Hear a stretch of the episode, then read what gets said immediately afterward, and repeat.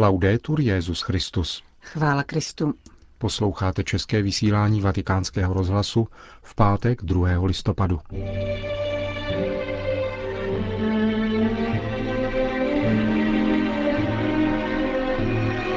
Milí posluchači, po zprávách z Vatikánu a ze světa vám přinášíme pravidelnou páteční homílii otce Richarda Čemuse. Hezký poslech přejí Johana Bronková a Milan Glázer.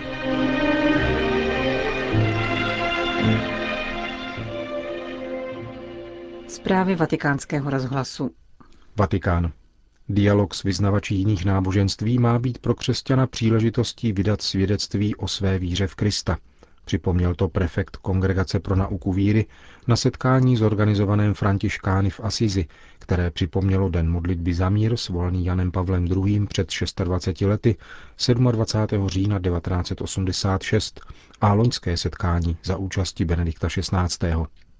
Arcibiskup Gerhard Miller zdůraznil, že svědectví o své víře musíme vždy vydávat s úctou k druhému člověku a s respektem k jeho svědomí, Víra je boží dar, který vyžaduje osobní přijetí ve svobodě.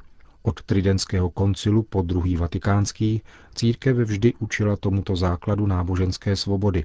Proto předávání víry a evangelizace vylučují proselitismus založený na manipulaci. Dialog je vždy nutné vést v pravdě. Týká se to poslání, které jsme dostali od Krista, totiž hlásat evangelium do konce časů až na konec země. Misijní poslání církve nesmí být zanedbáno ani v mezináboženském dialogu, řekl prefekt Kongregace pro nauku víry. Veškerý dialog a především dialog mezináboženský nesmí zakrývat toto základní pravidlo. Tato zásada byla také bází asijských setkání. Modlitba představitelů různých náboženství v roce 1986 nebyla společnou modlitbou. To by bylo projevem synkretismu, níbrž modlitbou pronášenou paralelně, upřesnil arcibiskup Miller. Gruzie. V Gruzii vznikl první katolický kontemplativní klášter. Stojí ve městě Achalciche při kostele Panny Marie Růžencové, zrekonstruovaném z ruin. Zatím v něm žijí čtyři italské benediktínky. Jak řekl vatikánskému rozhlasu apoštolský administrátor na Kavkazu biskup Giuseppe Pazotto, Přítomnost klauzurních sester má pomoci v navázání vztahů s pravoslavnou církví a zároveň být poděkováním za přežití v době komunistického pronásledování. Jsem přesvědčen, že katolická církev v Gruzii přežila komunismus díky růženci. Ve chvílích, kdy nebyli kněží, se lidé modlili růženec. Když jsem sem přijel, věřící už ani nevěděli, jak probíhá katolická liturgie. Přišli téměř o všechno, ale znali růženec a modlili se ho. Klášter při kostele Pany Marie Růžencové je pro nás splněním očekávání a plodem velké práce. Jsme malá církev, takže vybudování kláštera bylo spojeno s velkým úsilím. Vybírali jsme na něj každou první neděli v měsíci. Deset let jsem hledal řád, který by k nám chtěl poslat své sestry. Velmi mi na tom záleželo, protože monastický život je styčným bodem s pravoslavnou církví. Doufám, že se tento klášter stane místem setkání s jinými mniškami. Jak připomněl biskup Giuseppe Pazotto, katolická komunita v Gruzii je velmi malá, čítá zhruba 50 tisíc věřících. Téměř 90% společnosti představují pravoslavní. Navzdory dlouhému pronásledování ze strany komunistického režimu Gruzíni zachovali hlubokou zbožnost, která je charakteristická také pro tamní katolíky zdůraznil apoštolský administrátor na Kavkazu. Čad. Združení katolické mládeže Čadu vybídlo vládu, aby odvolala rozhodnutí vysídlit biskupa Mikéle Rusa. Tento katolický biskup byl přinucen k opuštění této africké země poté, co v jednom zkázání otevřeně skritizoval vládu za to, že velké příjmy z ropného průmyslu nevyužívá ke zlepšení životní úrovně obyvatel. Mladí ze zmíněné organizace vyzvali k obraně vysídleného biskupa představitele všech náboženství i mezinárodní společenství. Jak dodávají, jeho slova se naprosto zhodují se skutečností. Připomínají, že vláda se zavázala investovat 70 důchodů z těžby ropy do projektů na zmírnění chudoby, ve skutečnosti ale všechny tyto peníze jdou na armádu a rozšiřování byrokratického aparátu. Za vysídleného biskupa se postavila také komise Justícia et Pax konžského episkopátu prohlášení zaslaném do rukou apoštolského nuncia v Čadu připomíná, že vysídlení mnohaletého a zasloužilého misionáře je nespravedlivým gestem, potvrzujícím nedostatek náboženské svobody v zemi a nechuť vlády k jakémukoliv dialogu. Moskva. Připomínka obětí stalinismu z oblastí bývalého Sovětského svazu se konala na jednom z míst jejich mučednictví, na poligonu Južno-Jebutovo u Moskvy. Pětní připomínka proběhla u příležitosti 75. výročí začátku Stalinova velkého teroru. Akci pod heslem Hlas paměti zorganizoval pravoslavný kněz chrámu nových ruských mučedníků a vyznavačů otec Cyril Kaleda a vědecky vzdělávací centrum Butovo. Za zavražděné na tomto bývalém poligonu NKVD, který fungoval od konce 30. let minulého století jako popraviště, sloužil zádušní liturgii voskresenský biskup Sava. V promluvě k účastníkům řekl, že ti příslušníci NKVD, kteří zabíjeli, mysleli, že si tak zajistí štěstí na zemi, ale sami byli poté zastřeleni na nedalekém poligonu Komunarka. Mnohé ze zavražděných v Jižním Butově pravoslavná církev už kanonizovala a jak zdůraznil biskup Sava, ne my se modlíme za ně, nýbrž oni se modlí za nás. Během ceremonie bylo přečteno více než 20 tisíc men a příjmení obětí stalinské genocidy. Pětní připomínky se účastnili příbuzní obětí, školní delegace, představitelé sociálních organizací a velvyslanectví Ukrajiny, Německa a Polska. Konec zpráv.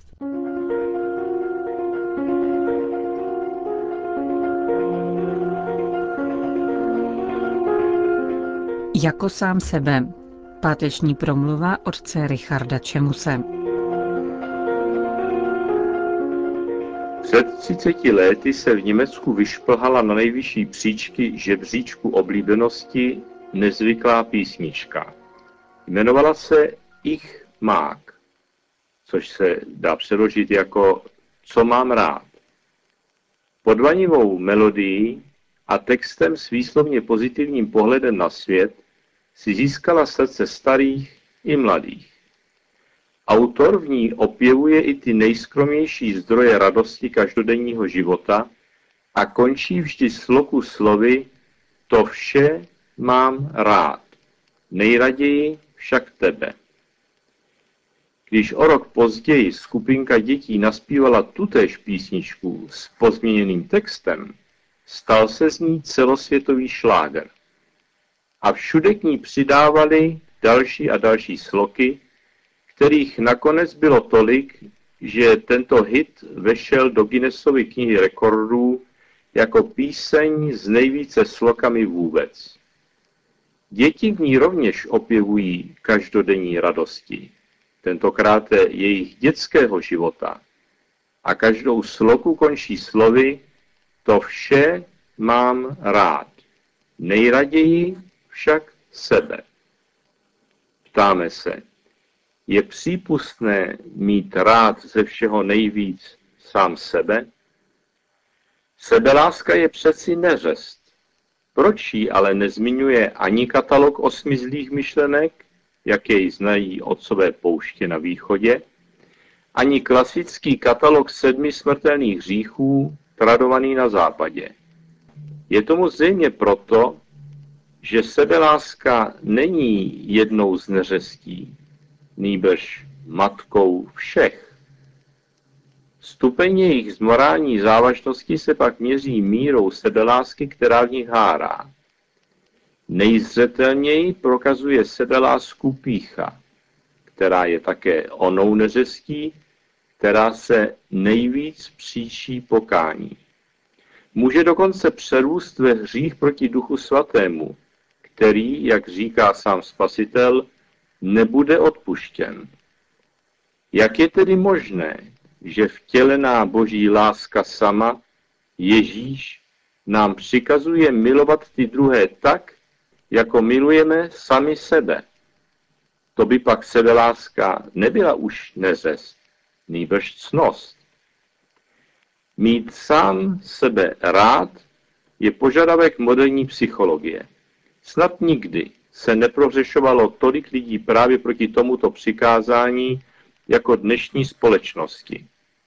Módou vnucený ideál krásy, poplatný vládnoucí kultuře, vede zejména u děvčat až k chorobnému nepřijetí vlastního těla a žene je do smrtonostných půstů. Falešná sebeláska se tu převrací v nenávist vůči sobě. Ježíšovo přikázání miluj svého blížního jako sám sebe, zde zní jako ozvěna přikázání nezabiješ. Nepřijetí sebe sama je projevem nevíry. Nevěřím, že by mne Bůh mohl zamýšlet takovým, jakým jsem, a že bych mohl být láskyhodný. Teolog Henry Nouwen, kde si říká, že kořen všech našich hříchů spočívá v tom, že nevěříme, že jsme Bohu milí.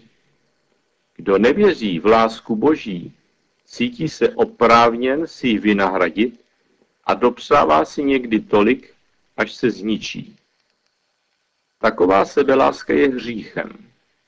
Zdravá sebeláska naopak přijímá život z rukou stvořitele jako dar a přejímá za něj před dárcem zodpovědnost.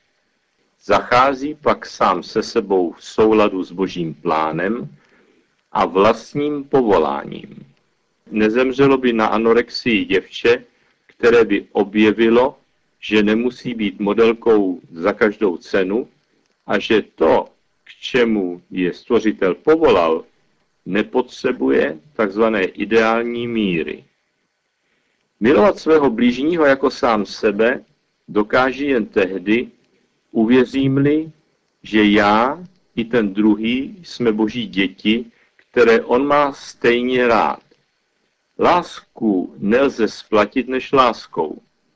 Pochopil to dobře žalmista, když vyznává Miluji tě, hospodine, má sílo. Hospodine, má skálo, mé útočiště, zachránce můj. Můj Bože, má skálo, na níž se utíkám. Můj štíte, rohu mé spásy ochranová. Budu vzývat hospodina, jemuž náleží chvála a od svých nepřátel budu vysvobozen. Oslava boží lásky stojí na počátku dějin vyvoleného národa. Izrael si opakovaně bude muset nechat líbit výtku proroků, že dobře nenaslouchá. Šema Izrael, slyš Izraeli. Hospodin je náš Bůh, hospodin je jediný, miluj hospodina svého Boha celým srdcem, celou duší a celou svou silou. Ať tato slova, která ti dnes přikazuji, zůstanou v tvém srdci. Bez víry v boží lásku a bez lásky k Bohu nic nemá smysl. I to nejvelkolepější dílo nebude než prázdným duněním, píše svatý Pavel ve své velepísni lásky. Bez lásky nám zůstane skrytý smysl Kristova kněžství a jeho oběti, kterou přinesl ne proto, aby nám to vyčetl pokaždé, když děláme něco, co se nám zrovna líbí, nýbrž z lásky k nám. Jeho láska jde tak daleko, že se za nás hříšníky u Otce přimlouvá a jako velekněz za nás přináší oběť, kterou je on sám, jak to zdůrazňuje list Židům. Možná je soudobý ateismus následkem nelásky k sobě a ta zpětně plodí nelásku k Bohu. Milovat Boha je chtít dobro pro sebe a tím i pro bližního. Zdravá sebeláska je proto nejspíš naším největším úkolem a nejpotřebnější cností. Doopravdy to chápou děti.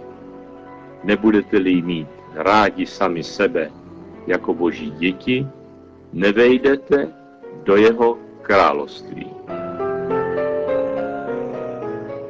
Hovořil otec Richard Čemus. Končíme české vysílání vatikánského rozhlasu. Chvála Kristu. Laudetur Jezus Christus.